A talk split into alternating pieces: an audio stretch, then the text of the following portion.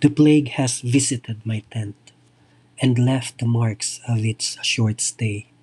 My lungs are not what they once were. I breathe no longer easily. No child of God remains unscathed by trials common to mankind.